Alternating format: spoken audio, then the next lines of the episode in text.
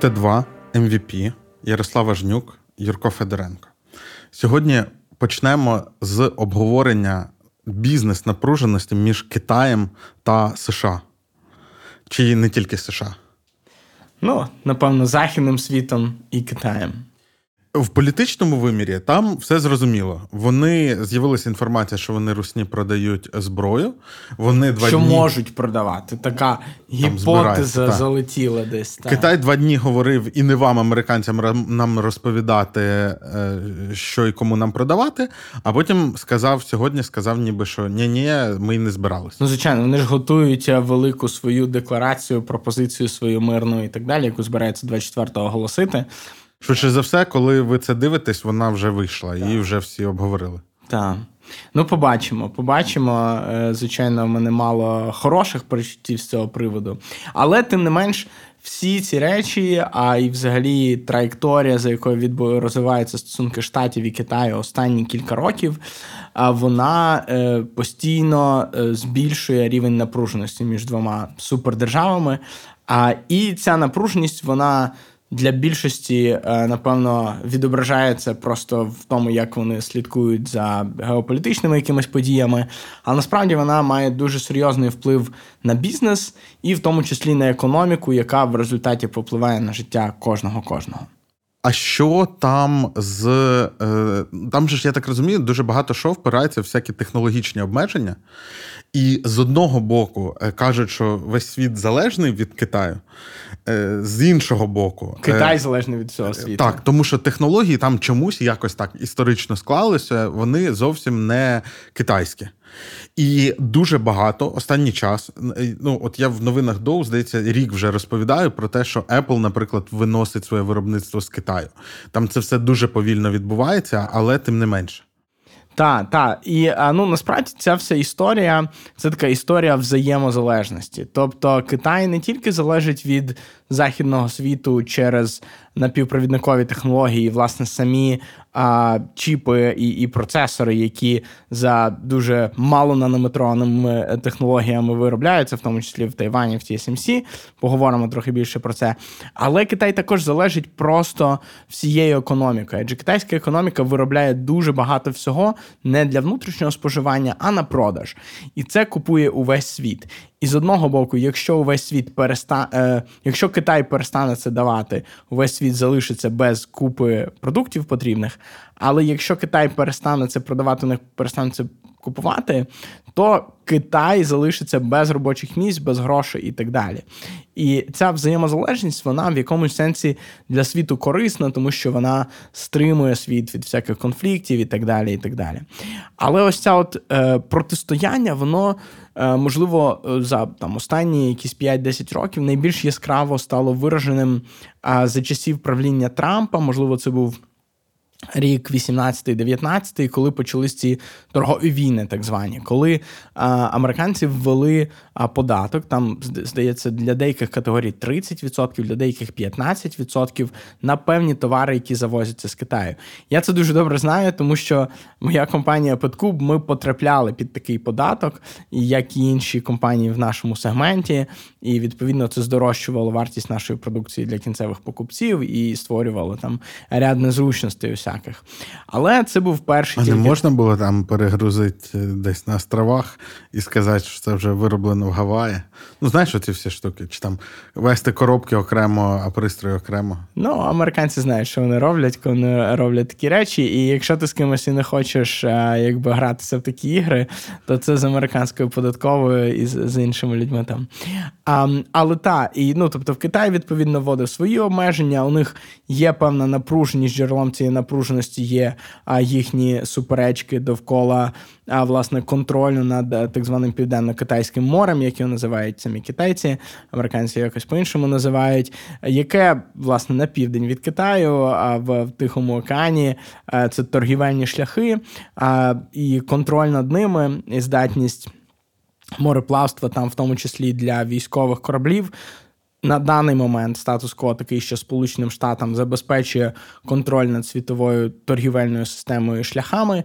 Китайці в той же час претендують на своє домінування в цьому регіоні, стараються там насипати острови в цьому морі і сказати, що це китайська територія. І паралельно забрати собі а, Тайвань під повний контроль а, для того, щоб відкрити, знову ж таки, доступ всіх торгівельних маршрутів до Китаю, тому що зараз Тайвань фактично затикає і контролює а, доступ цих маршрутів. Тим не менш, це такий бекграунд, звідки беруться суперечки між Штатами і, і Китаєм. І от буквально одна з речей, яка нас підштовхнула про це поговорити, це те, що е, на днях з'явилася інформація, що китайці закликають свої компанії е, потроху відмовлятись від великої четвірки ау- ау- аудиторських компаній е, для того, щоб інформація, фінансова інформація про діяльність китайських компаній не могла ніяким чином потрапляти до Сполучених Штатів. А, а ще кілька місяців тому Сполучені Штати разом зі своїми партнерами Тайванем і Голландією домовились санкціонувати продаж високотехнологічних чіпів, мікропроцесорів і обладнання для виготовлення цих мікропроцесорів до Китаю. І от тут треба глядачам пояснити, як нас взагалі занесло в розмови про Китай. Взагалі ця тема придумувалася як тема про поговорити про неочевидні монополії. Е, і, і сюди, і ти вже згадав декілька таких, чи монополії, чи олігополії. От взяти, наприклад, там велика четвірка аудиторська. Вона, здається, колись була шісткою, потім там пару е, компаній не витримали конкуренції. І зараз це Ernst енд Young, кей пі ем джі, е, хто там ще, е, Deloitte. Ні, Deloitte...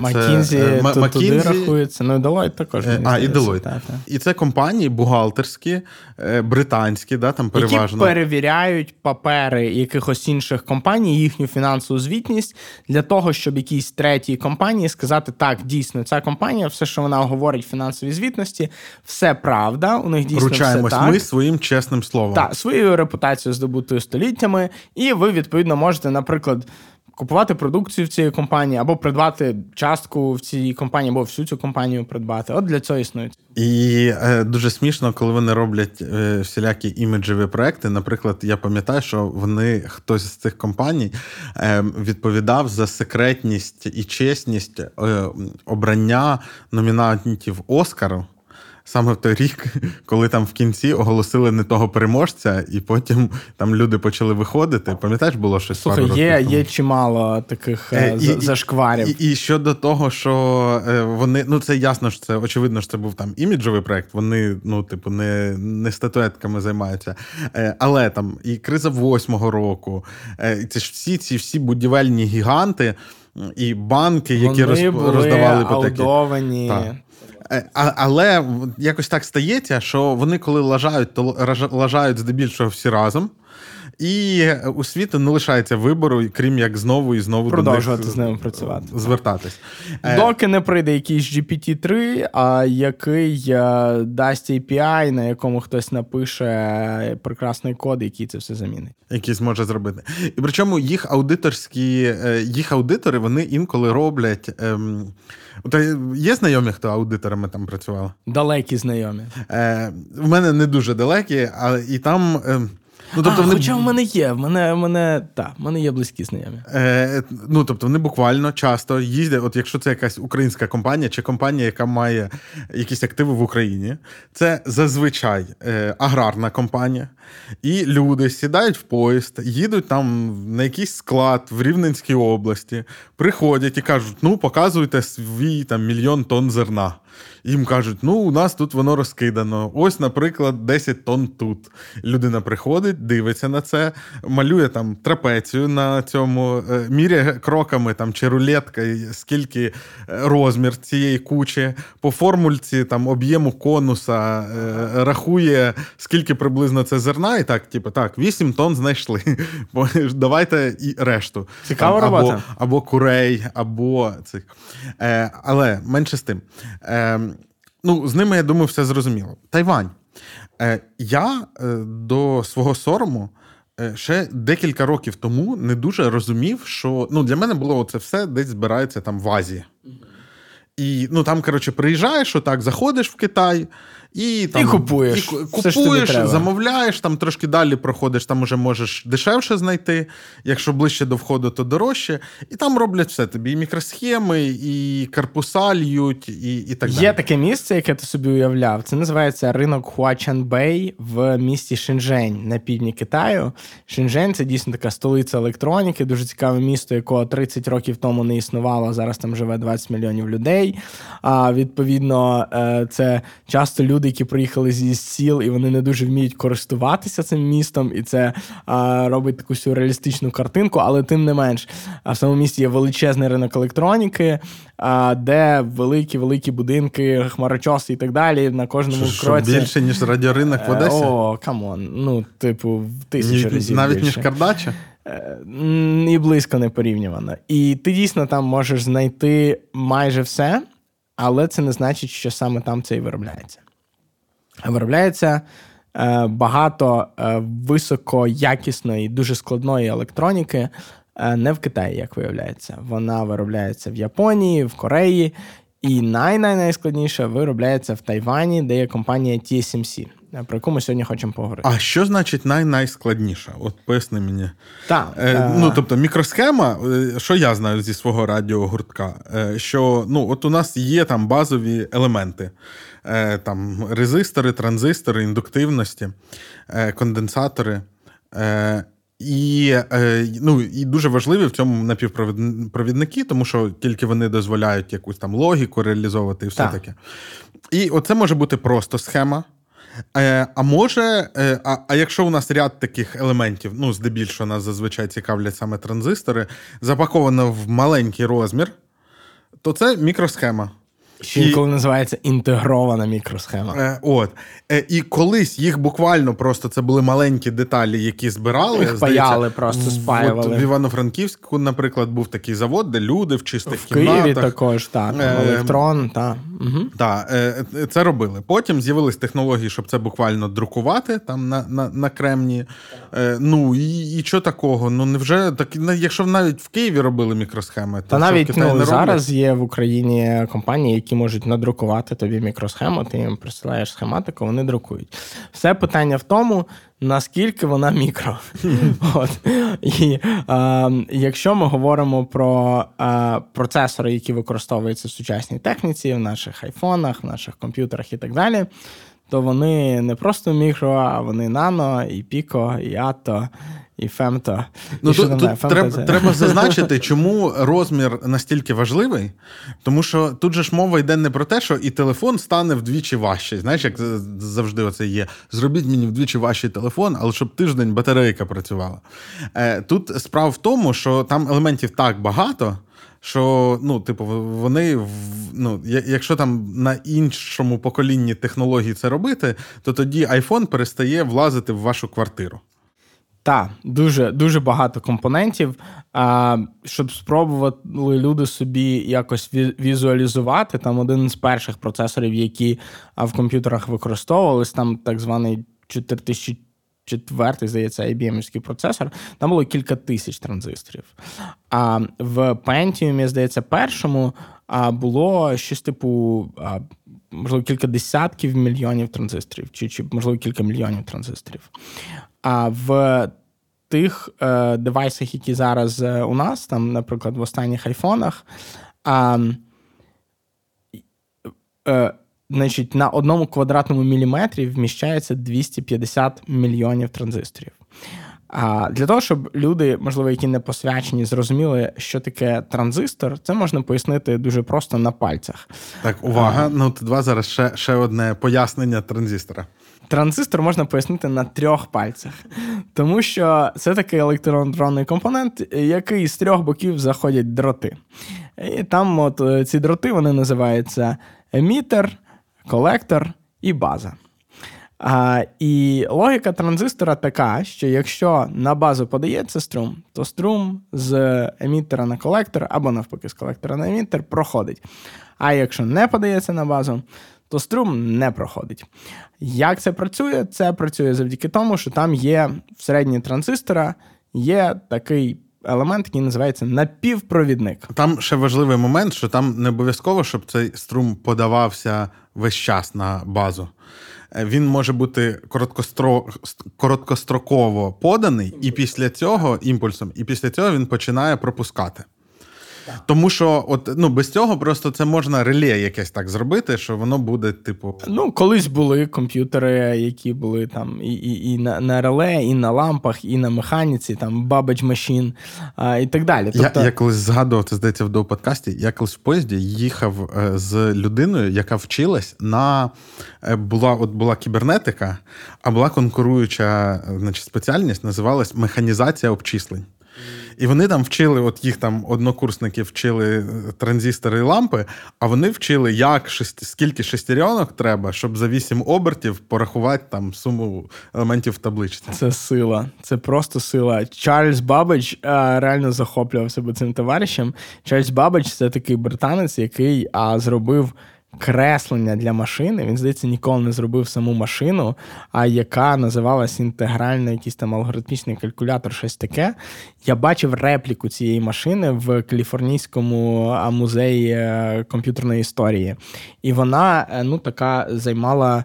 Ну, добрячий шматок цієї кімнати, а, але вона реально працювала. Тобто Бабич ніколи її фізично не реалізував.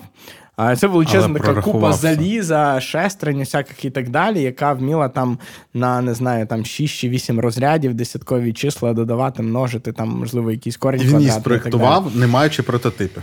Так, і він а вам код важко написати на дошці. Не допустив там якихось помилок. Там були якісь чотири з половиною помилки чи щось таке в, в його проєкті, і, в принципі, там люди зібрали це, і воно запрацювало. Реально, це працює. От, а перший код для цього писала Ада Лоренс, яка була там, ким вона там з сестрою Байрона, перша програмістка, так, на її честь багато чого називають. От. Але ми відхилились, ми говорили про транзистори, як працюють транзистори. І от, справа в тому, що напівпровідники – це такі матеріали, на які змінюють е, свій статус від того, що вони можуть проводити електричний струм, до того, що вони не проводять електричний струм, залежно від того, чи на, на них зараз діють цим електричним струмом, е, чи ні. Є, е, значить, всередині транзистора цей пі ен пі-перехід або ен пі ен-перехід, який, власне, забезпечує е, завдяки е, цій речовині напівпровіднику ось таку от роботу. Ну, тобто, виявилось, що, що ну, там, до, до цього, ну, не те, щоб до цього, є дві дуже знайомих нам групи речовин, це е, діелектрики та провідники. Які... Наш подкаст перетворюється е, на от, урок фізики. Е, да. Але, ну, типу, що, що з напівпровідниками важливо, що це матеріали, у яких от помітили ці властивості, що на них можна якось подіяти, і вони стають, ну, примикають... Змінюють свій статус П, з, з діелектрика на, на і, провідник. І це супер важливий момент, тому що здається, що можна було б, що, ну, ці всі речі можна якось реалізувати в механіці, наприклад. І здається, що, ну, боже, не було б напівпровідників, то, то зробили б от механічні. На лампах, але але да. Насправді ні, тому що, а в лампах хіба не, не теж не напівпровідники використовують? Наскільки я пам'ятаю... Ні, мені здається, що там теж напівпровідники. Окей. Maybe, е, да. е, ну, і, коротше, як, і, як Babbage Machine зробили. Про, просто нам да. це дає таку міню, міню, зараз, мініатюризацію, так, яка дозволяє кількість цих елементів збільшувати до такої величини, що це де кількість якби прориває якість. І коли транзистор виникли, навіть винайшли, навіть не уявляли, а наскільки далі це можна буде мініатюризувати. Але е, повернемось до нашої... Е, е, ну, чому транзистори важливі? Тому що кілька транзисторів докупи зібрати і можна зробити логічний елемент І, або логічний елемент АБО. А далі всі комп'ютери будуються на цих елементах і на інших складніших елементах, на всяких там тригерах, дешифраторах, мультиплексорах і так далі. Все Але це все більш складні комбінації всіх тих же старих добрих все транзисторів. Все тих же транзисторів, а сам транзистор – це комбінація напівпровідників. Так? Тому от все отак от вибудовується аж до вашого комп'ютера, операційної системи і програми, яку ви запускаєте.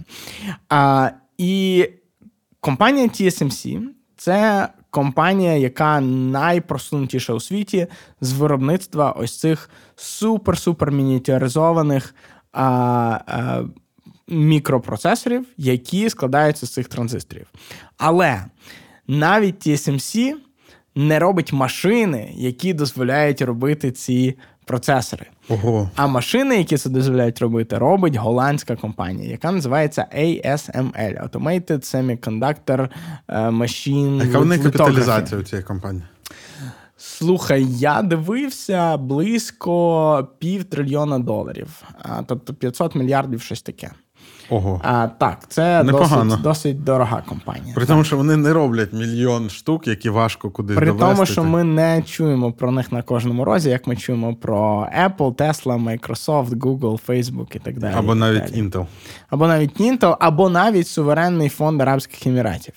Так? А про компанію ей ес ем ел мало чути, а даремно, тому що у неї дев'яносто відсотків світового ринку машин для виготовлення цих чіпів. Тобто, там, де на материковому Китаї роблять якісь більш е, топорні мікросхеми, здебільшого використовується також обладнання цієї голландської компанії.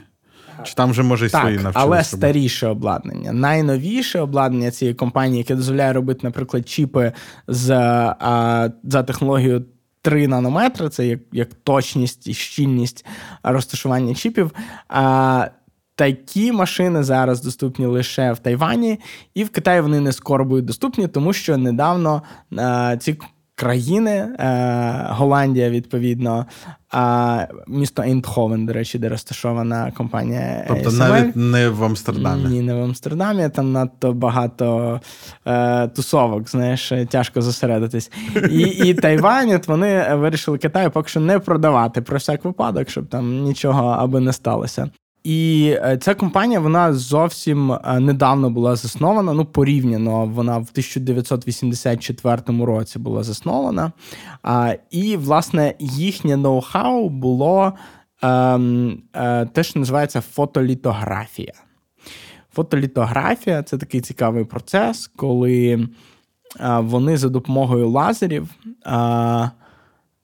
їм вдається наносити певний візерунок на е, те, що далі стане е, мікросхемою. Е, надзвичайно точних лазерів, е, з надзвичайно точним і е, залізом, і е, програмними технологіями. Ну, заліз звучить як штука, яку китайці мали б повторити за декілька років. Е, можливо, е, звучить, але коли ти починаєш копати, то насправді ні. Тобто, як це працює? А в тебе є а, такий а, кришталевий, ну, в старі часи, кремнієвий стрижень, досить товстий, можливо, там метр в діаметрі, який нарізається на так звані вафлі, вафельні круглі такі пластини. І так. Зараз вже, здається, з оцими, на, на, коли технології пішли, е, ну, типу, вони в нанометрах в, вираховуються. І це, по суті, розмір там транзистора чи затвора транзистора е, на, на схемі. І треба розуміти, що там три нанометри, чи, здається, вже менше дев'яти. Нанометр – вже... це метр помножити на десять в мінус дев'ятій, а, тобто це, це од... розмір молекул. Одна мільярдна метра. Це, це, це вже розмір, де фігурують, ну, тобто там вони рахують вже кількість шарів у там транзисторного затвора. Тобто деталь, тобто, там, у, там... яка має розмір декілька молекулярних шарів. Чи атомних. Так, фактично, фактично декілька атомів. Тобто е, обмеженням для подальшого е, якби стискання цієї технології стає молекулярна структура і там товщина атому, типу. І дуже довго для цього, як база, використовувався кремній, але зараз там вже набагато хитріші ці сплави. Так, до речі, я не дуже знаю, що там зараз. Якщо хтось знає, напишіть, будь ласка, в коментарях. Але тим не менше, логіка загальна така. В тебе є цей стрижень, ти його нарізаєш на такі круглі пластини, далі ти ставиш цю пластину, вона супер-супер полірується. А хороший приклад, якщо ви уявите собі, що ця пластина збільшена до розміру всієї території України, то е, найбільший горбик на цій пластині буде не вищий, ніж один міліметр. Настільки вона щільно відполірована. Дуже рівна. Так, дуже рівна. І далі відбувається щось дуже цікаве. На неї наноситься шар а, е, світлочутливої такої плівки. Теж супер-супер тонесенький. І далі перед цією пластиною ставиться тунель, де відбувається така вся магія. А в цей тунель вистрілюють малесеньку крапельку олова. а в цю малесеньку крапельку олова починають, як божевільні, валити лазером. А по сорок тисяч разів на секунду а, в цю крапельку олова валять лазерами.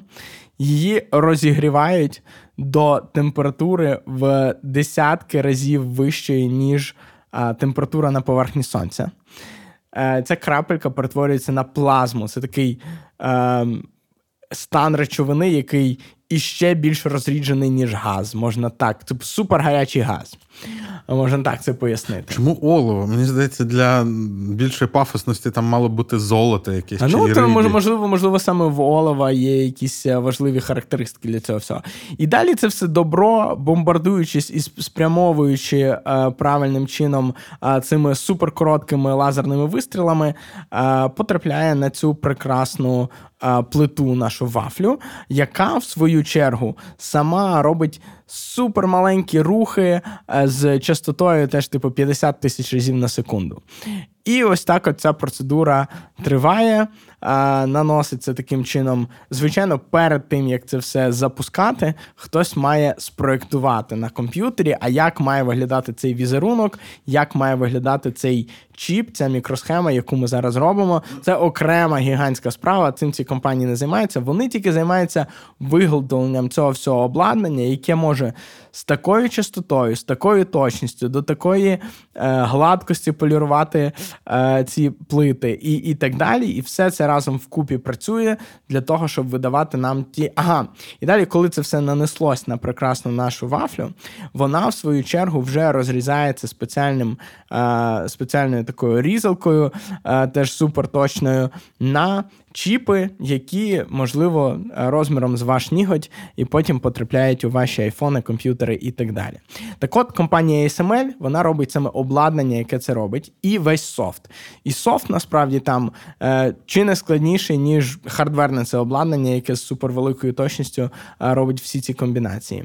Е, і ось ця компанія цю технологію просто довела до абсолютного, абсолютної досконалості е, за, за ці там п'ятдесят років, чи скільки, а, і тепер сорок.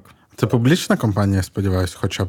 Слухай, е, мені здається так, тому що я зміг знайти зразу їхню ринкову капіталізацію. Я думаю, що так. Але вона, напевно, не на якійсь американській біржі, а може й на якійсь голландській чи лондонській. Я думаю, там всі виробники мають дуже е, переживати і купувати на, на перший зароблений мільярд половину грошей витрачати на акції цієї компанії.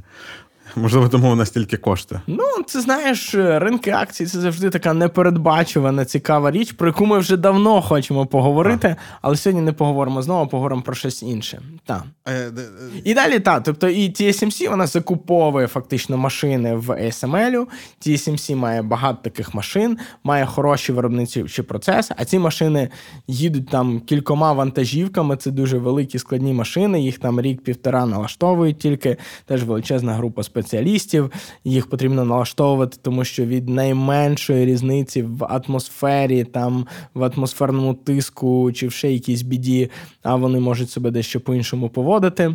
А, і далі ті ес ем сі має велику експертизу в тому, щоб робити дуже масово в величезних кількостях ось ці чіпи і працювати з замовниками і так далі. Так далі. Цікаво ще, що цей ринок так він структурується.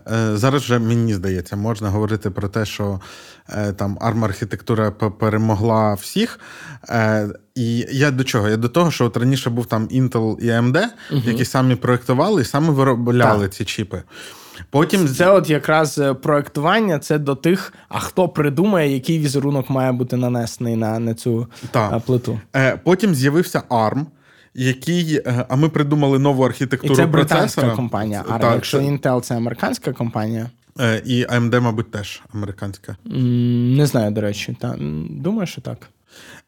То арм, вони кажуть, ні, ми не будемо виробляти, у нас є дуже класний процесор, ви можете, якщо ви хочете зробити... Ми тільки свій... придумувати будемо, да, як ми, має ми будемо бути. Тільки ми придумувати. Формули писати і малювати там десь на комп'ютері. Причому, ну, типу, такі базові речі. Е, ні, ну, у нас там є якісь референсні процесори, але базові ви можете доробляти. Базові речі, це Юра так називає супер-хардкорну всяку математику, так, і комп'ютерні науки теоретичні. Е, ну, я маю на увазі, що, наприклад, еплівські е, процесори, їх е, ем один і оця лінійка A, яка в iPhone, Uh-huh. вона на арм-архітектурі. Так. Тобто, оцю базову, тобто Apple сам собі проєктує процесори, всі ці переходи, але інтеграції і так далі. Беруть. Але основна ідея, це типу як от самі робимо машину, але... Але там чотири дві... колеса і дизельний двигун. Типу дизельний двигун там від Мерседеса і там ходовка від Тойоти. Uh-huh. А так, в принципі, робимо самі машину. Ми, uh-huh. значить, і кузов йому малюємо, і дзеркала підбираємо. От, оце, ну, на рівні процесорів так, отак так. робить Apple. І далі, коли Apple це спроектував, він іде до ті ес ем сі, у яких є технологія для того, щоб це виробляти, а технологія в ті ес ем сі є тому, що вони купили цю машину в ей ес ем ел. А Samsung теж іде до ті ес ем сі? Я думаю, що Samsung е, робить чимало всього сам. А, можливо, в деяких речах він іде до ті ес ем сі. За флагманськими, швидше за все, речами? Імовірно, ну, так. Тому що треба розуміти, що ну, процесор – це найважливіша частина. І Samsung – це є корейська компанія. Е, так. І, до речі, я знаєш, про що ще подумав? Е, я подумав про те, що... Важливе зауваження. Уточнення. Я подумав, що дуже часто в руснявій пропаганді, там є оце там сирєвий придаток Запада, там, типа, вони хочуть у вас там землю вивезти і так далі. Якщо подивитись, ну, як Штати співпрацюють зі своїми партнерами по всьому світі, то є як мінімум дві країни, від яких Штати, ну, тобто вони це підтримували, робили свідомо, це іменується Південну Корею і той самий Тайвань, які зараз, якби, Штати за них дуже переживають, в тому числі, бо самі від них дуже залежні. Так, так. І, ну, це насправді частина цього світоустрою, такого пост Другої світової війни, а, така взаємозалежність, глобалізація, оця от теза, що дві країни, в яких є Макдональдс, ніколи не будуть воювати між собою. Вже і неправда, так далі. Як ми знаємо. Так, і, і це насправді здорове бачення того, щоб зробити світ взаємозалежним, тому що це зменшує бажання воювати. Чим більше світ стає фрагментований, і це якраз той небезпечний рух, який ми бачимо зараз, до фрагментації, тим більше є ризиків глобальних конфліктів. Але як? От дивись, американці, які не дозволяють Ілону нашому Маску наймати до себе в SpaceX не американців, ага. вони, значить, лівою рукою зосередили виробництво всієї мікроелектроніки під боком у Китаю на Тайвані. От як це? Я думаю, що так склалось історично. Американці ж не всесильні. У них є, є їхня влада, є певні важелі, але більшість речей все одно не йдуть так, як це собі хоче влада. І так просто влаштований цей світ. Є надто багато параметрів. Той, хто вірить в якусь глобальну змову, ніколи не пробував організувати щось що більше сам? За вечірку. Так? Я обожнюю цю фразу.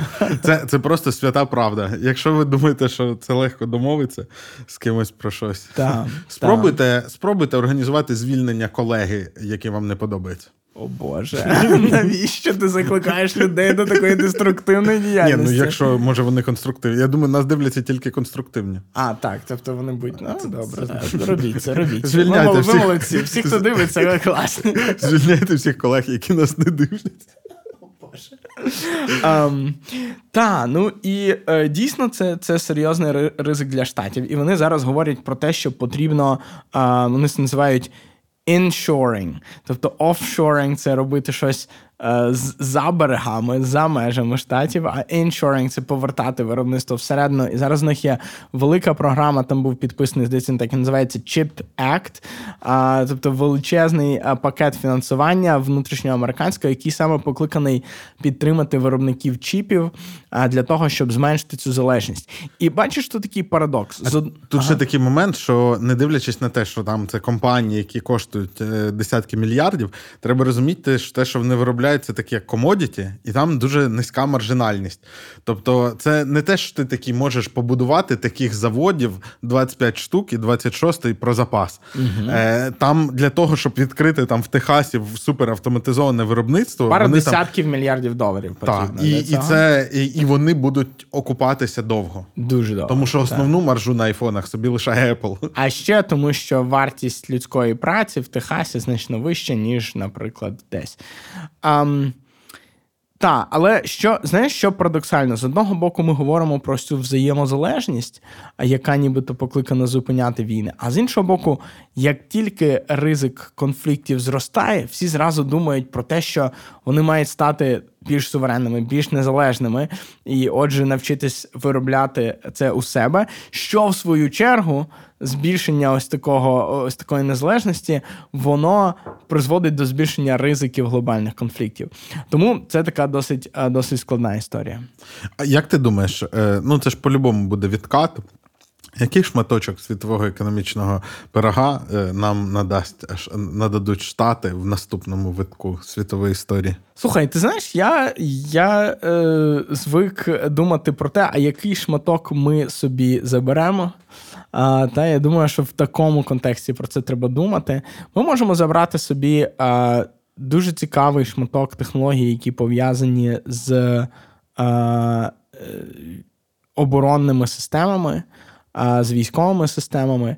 Це те, що нам зараз доводиться розробляти. Це те, чим багато розумних людей в країні займається. Насправді, більшість розумних людей в країні, яких я знаю, зараз так чи інакше займається тим, що називається мілтек.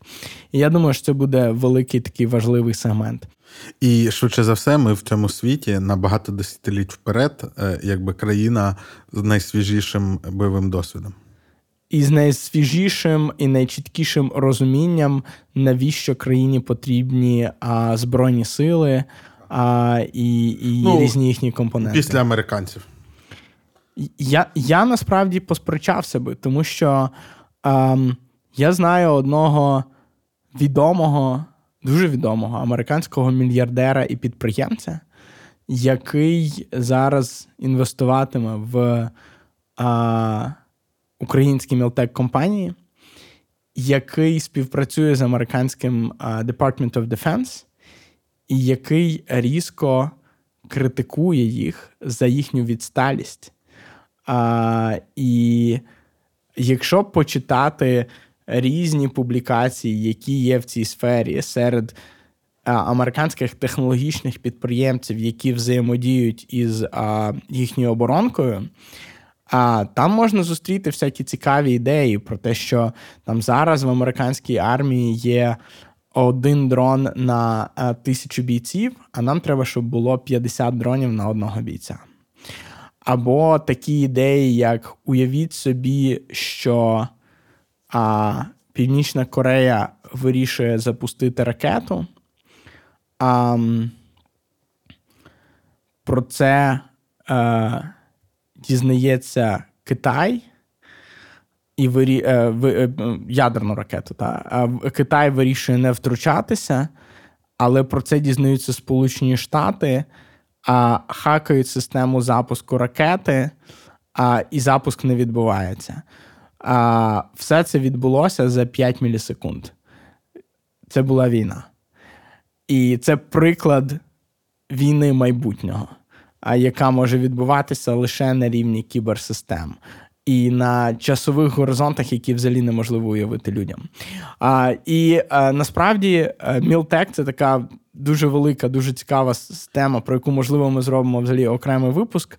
Але я думаю, що це якраз одна з частин, а, де Україна матиме дуже цікаве місце в майбутньому. Ну, і, і треба розуміти, що світ, він такий... Дуже цікаво, що ну, якби майбутнє, воно коли наступає, воно схоже більше не на якісь е, такі футуристичні, вилизані простори, де якісь люди погані чи злі, про щось домовляються. Літають на автомобілях і живуть на Венері. Е, так. Воно більше схоже на оцей якийсь базар зі Стражів галактик, Галактики, де... де все дуже різне, і війна, ну, типу, п'яти мілісекунд на те, що ти розказав, а поруч з цим якась одна радянська зброя з іншою радянською зброєю, е, значить, там, файтиться просто... Таліби з калашами і айфонами. Так, Так. Мені дуже подобається твоя теза про те, що ми візьмемо, тому що, мені здається, це може бути щось технологічне, тому що, звісно, там Індія і Китай, вони сильно більші, ніж ми, і в тому числі в кількості програмістів. Але в нас є і близькість там часова до Європи, наприклад, і культурна, і інша. Але я не думаю, що це буде аутсорсинг. І мені здається, що це дуже важливий момент, ну, не, не проспати це, а нарощувати. І мені насправді, от що подобається в тезах Мінцифри, що вони завжди говорять про продуктові компанії. Тому що, ну, у них... Слухай, ну, аутсорсинг також дуже важлива сфера. Тобто, я, знаєш, із тих, хто я схильний надавати рівновеликої значимості цим двом сферам. І а, я би, скажімо, в... адмініструванні політик я би не старався якось виділити ту чи іншу, а підтримував би їх однаково і дозволив би ринку зрозуміти, що є більш потрібним.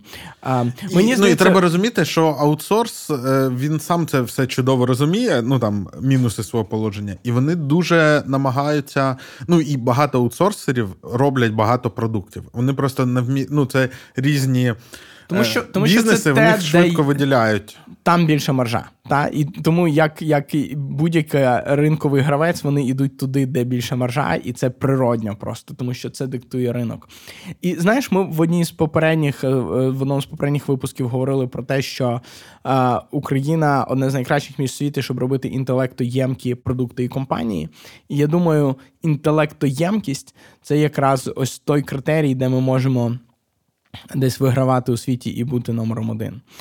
Um, от, uh, це і ще була... земля, і агро. Купуйте землю. Uh, купуйте Якщо... землю, використовуйте її з інтелектом. Так. Uh, і це була... Що? Це була наша історія про... Про ей ес ем ел? Про ей ес ем ел, про ті ес ем сі. Майже як ей ес ем ар. Uh... Тільки от одна літера багато чого рішає. Зовсім все. Uh... Друга тема, про яку хотів би поговорити, вона в нас там підвішена ще з часів інтерв'ю на ді о у, це про рейтинг альтернативний Форбсу. І ти тоді в інтерв'ю, наскільки я пам'ятаю, сказав таку штуку, що ну, от, чому ми міряємо все по грошам, давайте міряти не по грошам, і, мабуть, розумні люди могли б придумати якусь іншу метрику. Угу. І... Я вважаю, давай почнемо з моєї позиції. Я вважаю, що рейтинг Forbes, він, це сукупність рейтингів, там ж не тільки найбагатших людей, там інколи компаній якихось. Інколи от, впливових людей. Свого часу російський Forbes, наприклад, робив рейтинг королі госзакази, наприклад.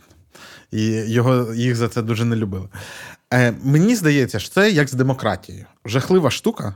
Але нічого кращого людство поки що не придумало. І якщо нам треба міряти імпакт, е, тобто ну, якусь таку корисність для людства чи для суспільства когось, то, е, ну, звісно, туди не потрапляють політики, як правило, ну, якщо це не Україна. Але ну, от на, на вільному ринку є тільки один об'єктивний показник. Чому ти думаєш, що ні? Ти знаєш... Ем... Я за роки свого заняття бізнесом а, якось помітив, що а, двоє людей можуть заробити однакову приблизно суму грошей, а, але дуже по-різному. І результат для світу і для оточуючих а, буде дуже різний. А, ну, наприклад, не знаю, хтось заробляє гроші тим, що полює там на оленів і продає їхні роги, а, або а, продає мікрокредити бідному населенню в Мексиці і Індії. А, Ти знаєш, що це їх... часто роблять кол-центри з України? Е, я е, знаю, що є багато гріховних компаній по всьому світу, які роблять всяке неподобство, в тому числі з України. Але, ну... я би не надавав цьому, знаєш, таке, що от, типу, тільки українці роблять. Ні, я швидше про те, що наші туди встигли. Так, а можна зробити таку саму суму грошей, наприклад, роблячи, продаючи там сонячні панелі, які генерують відновлювану електроенергію, або електромобілі, або просто їжу для людей продаючи, яка їм потрібна, вона смачна, і хороша, і корисна.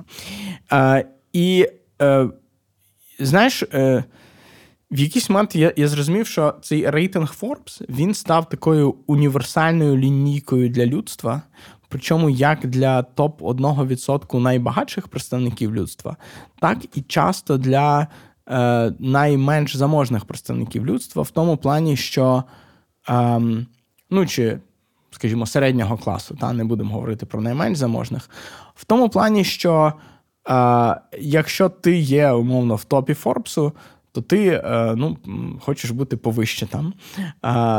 Зрозуміла, здорова, конкурентна, якби, динаміка. Я пам'ятаю, вони коли запускали, здається, ще першого разу, там багато вони робили якісь реклами з цитатами про них, і там щось, типа, якщо я не на першому місці, то час іти на роботу. Там хтось з американських підприємців ага, казав. Ага, це американський Forbes, цікаво, цікаво. Так, ну, ми, ми говоримо про, про американський Forbes, про, про найбагатших людей у світі і так далі. Якщо ж ти про середній клас, то, умовно, якась жіночка в Колумбії буде своїй дочці говорити, ось бачиш, там, не знаю, там, Джеф Безос, там, чи Ілон Маск, чи ще хтось, от він, там, значить, найбагатша людина у світі, там, або наш колумбійський якийсь, там, топ Форбсу, от будь-як він, або будь-як вона. І є така повага, насправді, що в капіталістичних суспільствах, що в некапіталістичних, все одно є певна, якби, рівень поваги до людей, які зробили найбільший капітал. І це правильно загалом. А, і... Знаєш, я подумав, що це таке дуже вдале продуктове рішення, е, от в плані про продакт розробки продуктового менсету Форбса. І дуже схожа історія, наприклад, з доу. Ну, Макс Іщенко каже, що е, ну, типу, дві його успішні компанії, це доу і Djinni, кожна тримається на якійсь продуктовій знахідці. І в випадку Djinni це от, ну, гіпотеза про те, що там ем, людина може хотіти шукати роботу, не анонсуючи це своєму роботодавцю uh-huh. поточному. Uh-huh. А у випадку з доу, тобто ясно, що це спільнота, форум і так далі, але дуже важлива частина – це оцей зарплатний віджит і зарплатне опитування. Так. Тому що і виявляється навколо цього.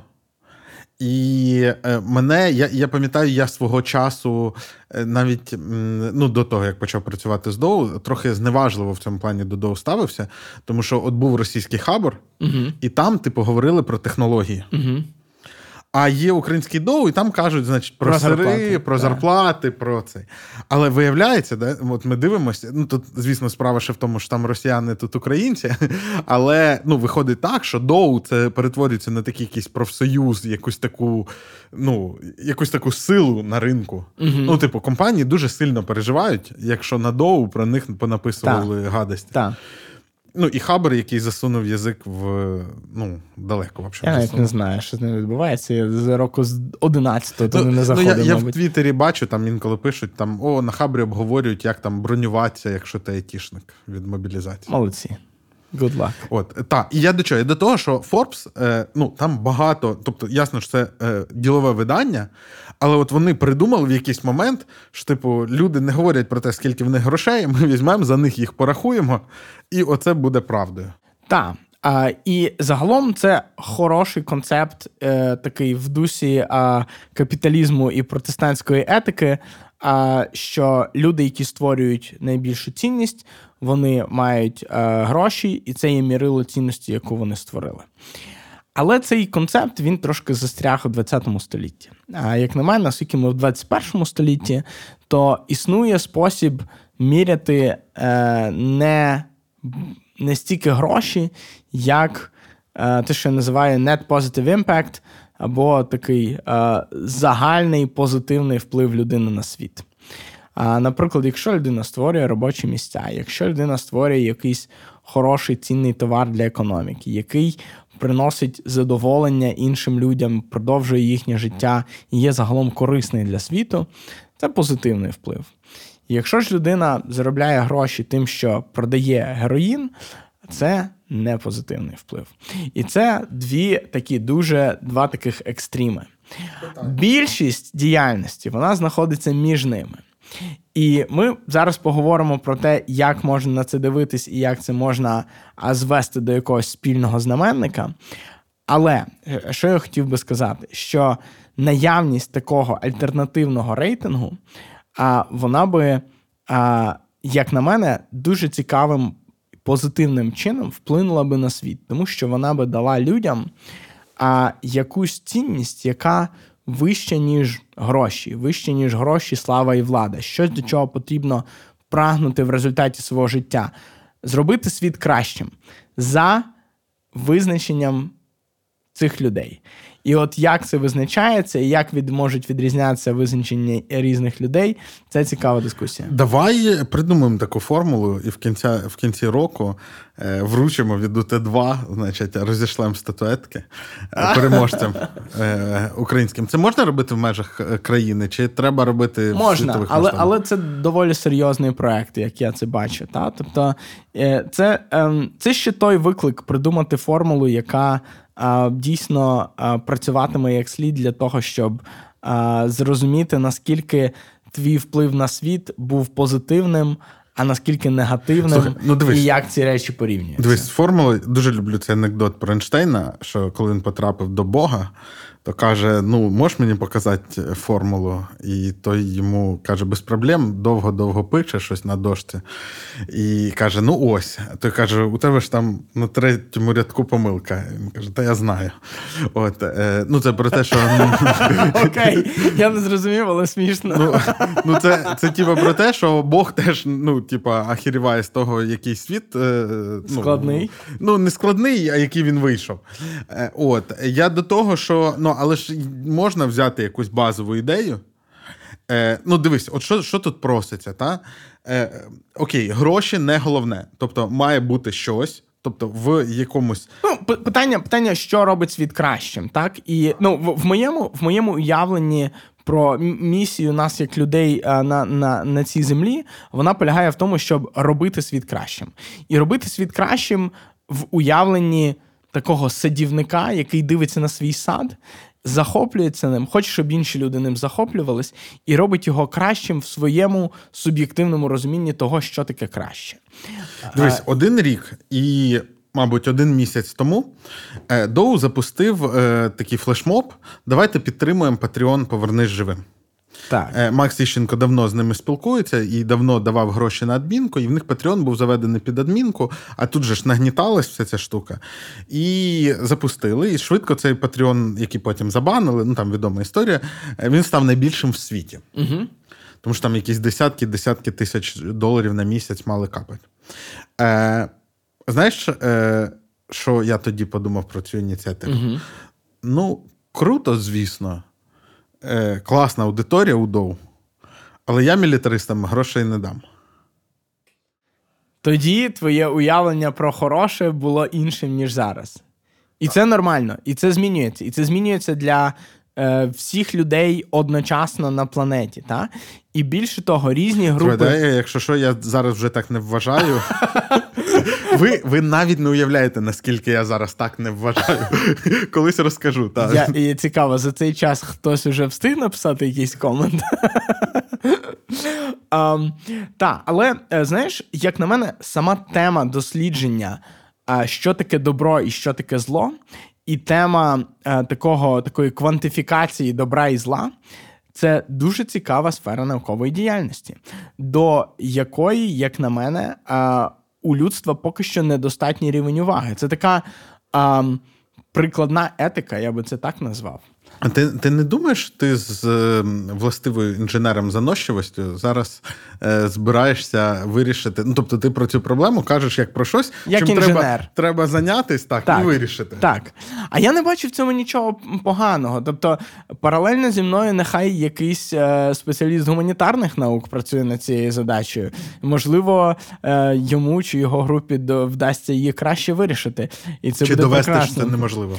Е, як правило, гуманітарні державні спеціалісти якраз не стараються це зробити. У них якраз ця теза вирішити або довести, що це неможливо, це більш, більш характерно для технарів. Але тим не менше, знаєш, як на мене, багато задач можна вирішити з певним допуском щодо точності. І навіть ті самі рейтинги Форбсу, вони не рахують з точністю до долара чи навіть до тисячі доларів. Вони там десь на рівні мільйонів доларів, я думаю, оперують. Так само тут. Вони інколи просто там питають у когось про його оцінку, а потім ділять на коефіцієнт правди, який собі визначають. Коефіцієнт типу, зі стелі. Цей пиздить, типа нуль цілих вісім там, да. От, знаєш, мені здається, що якби ми зібрали умовно таку цікаву групу з публіциста, професора соціології, професора зі статистики і ще кількох мудрих людей, закрили би їх на рік на кампусі УКУ або Гарварда, або якої-небудь Сорбони, і дали їм ось цю задачу розробити таку методологію, вони би повернулись до нас із чимось, що плюс-мінус було би адекватним. Можливо, з точністю до дев'яносто відсотків. Та?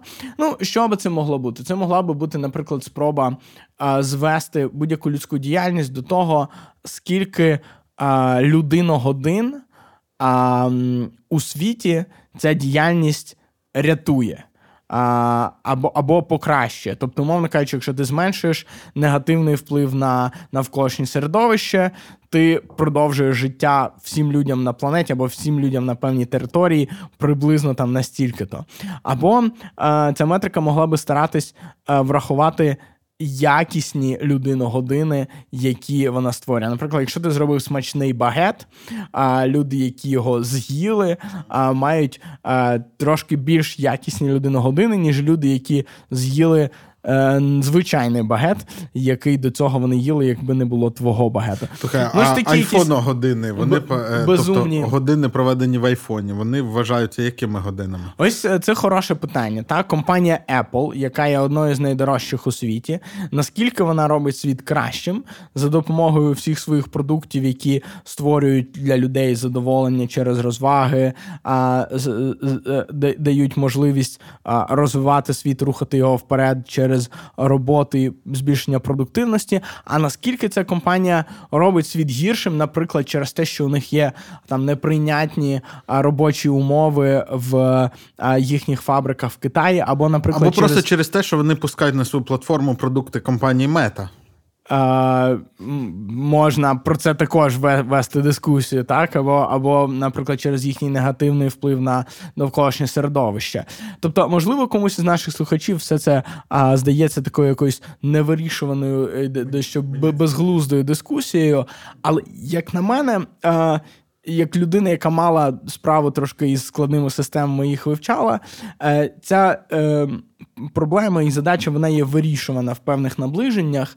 І е, більше того, цікаве не тільки і не стільки саме вирішення, як теорія і математичний апарат, який буде розроблений для того, щоб оперувати з такими поняттями, як що для світу є добре, а ти прям наполягаєш на те, щоб це була типу точні, та, вимірювання і обчислення. Ну, якщо якась сфера діяльності претендує на те, щоб називатися наукою, то у неї мають бути а, ну, такі поняття, як а, там, експеримент і повторюваний експеримент. А навіщо нам знання про от такий рейтинг? Чи не буде це вмикати якісь соціалістичні змагання, незрозуміло кому потрібні, чи капіталістичні змагання? Слухай, та на здоров'я, нехай собі а, вмикає будь-які змагання. Мені здається, це потрібно просто тому, що ми стараємось краще пізнати світ. І е, складно пізнати світ, не стараючись пізнати такі філософські категорії, як добро і зло. А, і здається, що існує спосіб е, поженити економіку, біхевіористику, філософію і математику в тому, щоб постаратися обчислити, квантифікувати поняття добра і зла. Звичайно, тут ми заходимо на таку територію Господа і церкви, та? Стараючись говорити, що є добре і що є погано. Слухайте, навіть ближче можна взяти, ну, так не абсолютизуючи, можна згадати там от Ілона нашого Маска. Та? Ну, людина зробила дуже багато проривних речей, наприклад, в плані космосу. І чимало, не, і чимало контроверсійних речей. Чимало контроверсійних. І, ну, розумієш... І як до нього ставитись, та? І так. Людство... Це була... І як до нього ставитись через рік, коли з'ясується, що він, там, не знаю, буде, е, значить, поїде в Росію зустрічатись з новим президентом Олексієм Навальним, бо вони ж люблять вибирати тих, хто сидів. Е, і е, я згадав Януковича. Е, коротше, тримати, люблять вони тримати тих, хто сидів. І, і буде там, ну... Ну, я не знаю, коротше, Маск схожий на людину, яка може в якийсь момент з'їхати з глузду, і поки до нього добіжать охоронці, натворити купу дичини. Ну, так, знаєш, людська природа складна і багатовимірна. Та? Людина може бути геніальною в чомусь одному. Он Форд, наприклад, також відомий тим, що підтримував нацистів. Та? І в якомусь сенсі наївним може здаватися спроба, знаєш, звести цю багатовимірність людей до, типу, одновимірності, покласти все на одну шкалу і присвоїти якийсь рейтинг добра. Та? Як ми говоримо в, в цій ідеї, ми, до речі, в неї трошки, трошки відхилились від, від а, найбільш базового рівня цієї, цієї ідеї рейтингу а, конкурентного до Форбсу. Так? Але а, це, це може здаватися наївним, і, можливо, ми прийдемо до того, що а, конкурентний до Форбсу рейтинг має мати не один показник, а, а кілька показників для, для кожної людини або сутності. А, але е, якраз приклад, про який ти говориш про Маска, він, він цікавий, та? Тому що е, люди зазвичай неоднозначні. І е, ми е, часто е, схильні судити людей, е, особливо публічних якихось осіб, президентів і так далі, за останньою дурницею, яку ця людина зробила. І погані речі часто застряють в пам'яті значно сильніше, ніж хороші. І в якомусь сенсі, мені здається, це не зовсім справедливо. А, і в якомусь сенсі було би добре а, якби об'єктивно дивитися на речі і розуміти, так, ось тут ця людина зробила певний, типу, негативний вплив на, на суспільство, а в усякому разі з точки зору певної групи суспільства. Ось тут ця людина зробила певний об'єктивно позитивний вплив. І ну, мені здається, що різні суспільства будуть мати різні, умовно кажучи, формули. Так? Мусульманське суспільство і християнське суспільство можуть мати різні формули, і, умовно кажучи, ліберальне суспільство і консервативне суспільство можуть мати різні формули. Але це окей, таких формул може бути дуже багато. Що мене дивує, що зараз їх немає, і що ми не ведемо якоїсь дискусії про те, щоб ем, якось, якось до них дійти. Е, яке використання ти бачив для таких обчислень? Типу, ну, призначати Та, це, відмінників це... президентами?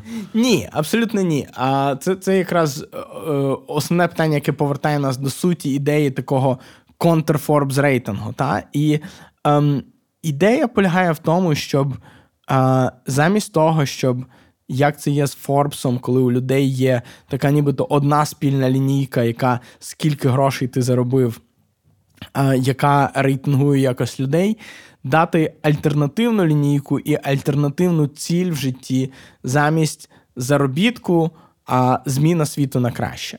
А, і зміна світу на краще – це те, в що можна вкладати як свій капітал, так і свій соціальний капітал, також відомий як слава або відомість, а, так і а, свою владу, і свою здатність впливати на світ. І в такому рейтингу, крім підприємців, могли би брати участь а, митці, могли б брати участь науковці, військові, політики, релігійні діячі, спортсмени. Але і так далі. Але Forbes вже робить цю лінійку. Розумієш, от Ріната Ахметова в будь-якому інтерв'ю представляють найбагатша людина України. Так. Тараса Чмута, ну, максимум двічі представили як переможець рейтингу тридцять до тридцяти Forbes. Окей. Е, просто суспільству найцікавіший з усіх рейтингів Форбса найцікавіше їм от той, який про бабки. Це тому, що лише Forbes робить зараз цей рейтинг. Є Ні, Forbes... так, Forbes же робить і інші рейтинги. Він робить там і рейтинг інновативності, і рейтинг... Ти ніколи не входив в всякі форбсовські? Типу, я входив кілька разів в тридцять форбсівський, київпостівський, ще Бачиш, якісь. А я навіть не знав. Е... А я про тебе багато гуглив. Дивись, справа ж не в тому, що якби людям те чи інше цікаве. Форбсівський основний рейтинг, який по грошах, він завжди має короноване місце. І там є зрозуміла методологія. Якби умовний The Economist або New York Times сказав, дивіться, Forbes – це двадцяте століття, ми робимо рейтинг по Net Positive Impact. А, і вийшов зі своєю методологією і відрейтингував людей, а, говорячи про те, що ось ця людина надзвичайно важлива у світовому масштабі, тому що вона зробила, там, врятувала арктичних пінгвінів якихось, або ще щось таке. Це було би цікаво, це було би нове, новий погляд на світ. І, насправді, одна з тенденцій, яку ми спостерігаємо серед, умовно, найбагатших людей в Сполучених Штатах, це тенденція до того, щоб, власне, скеровувати своє, своє багатство на покращення світу.